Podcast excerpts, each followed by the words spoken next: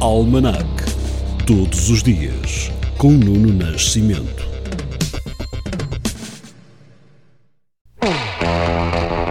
Hoje é dia 16 de março, dia da liberdade de informação.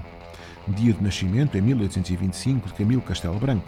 Em 1916, no governo de António José de Almeida, é criado o Ministério do Trabalho e Previdência Social. Já em 1927, o avião Argos, dos portugueses Charmento de Beires, Jorge Castilho e Manuel Gouveia, faz a primeira travessia noturna do Atlântico Sul. Em 1959, morre o poeta português António Boto, autor de Baionetas da Morte. Em 1974, neste dia, nova tentativa e novamente frustrada de golpe militar em Portugal pelo Regimento de Infantaria 5 das Caldas da Rainha e em 1978 é inaugurada a Academia da Força Aérea. Já em 1979, o PSD retira o apoio ao governo de Mota Pinto.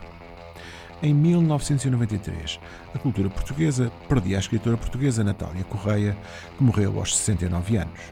Já em 2003, a Cimeira dos Açores junta nas lares os presidentes dos Estados Unidos George Bush, o primeiro-ministro do Reino Unido e de Espanha e de Portugal Tony Blair, José Maria Aznar e Durão Barroso. No encontro, seria decidida a invasão do Iraque, iniciada quatro dias depois. Já em 2014, num referendo considerado ilegal pela comunidade internacional, a Crimeia decide tornar-se independente da Ucrânia e anexar-se à Rússia, levando a União Europeia a aplicar no dia seguinte a primeira de uma série de sanções a Moscou. Em 2020, Portugal registrou a primeira morte de uma pessoa infectada com o novo coronavírus.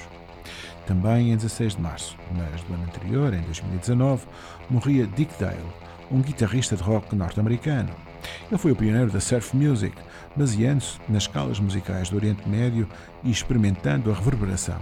Dale era conhecido como o rei da guitarra do surf, que era também o título do seu segundo álbum de estúdio. Dale foi um dos guitarristas mais influentes de todos os tempos, especialmente do início dos anos 1960. O uso da sua gravação de Miserable de Quentin Tarantino no filme Pulp Fiction levou ao seu retorno na década de 1990, marcada por quatro álbuns e turnês mundiais. Esta música que Quentin Tarantino escolheu para o seu filme é que estamos já a ouvir.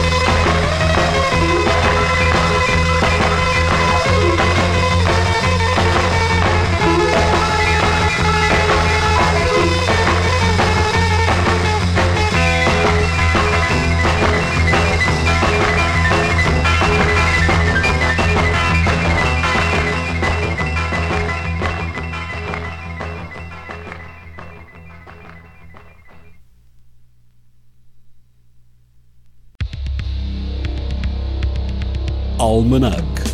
Todos os dias, com Nuno Nascimento.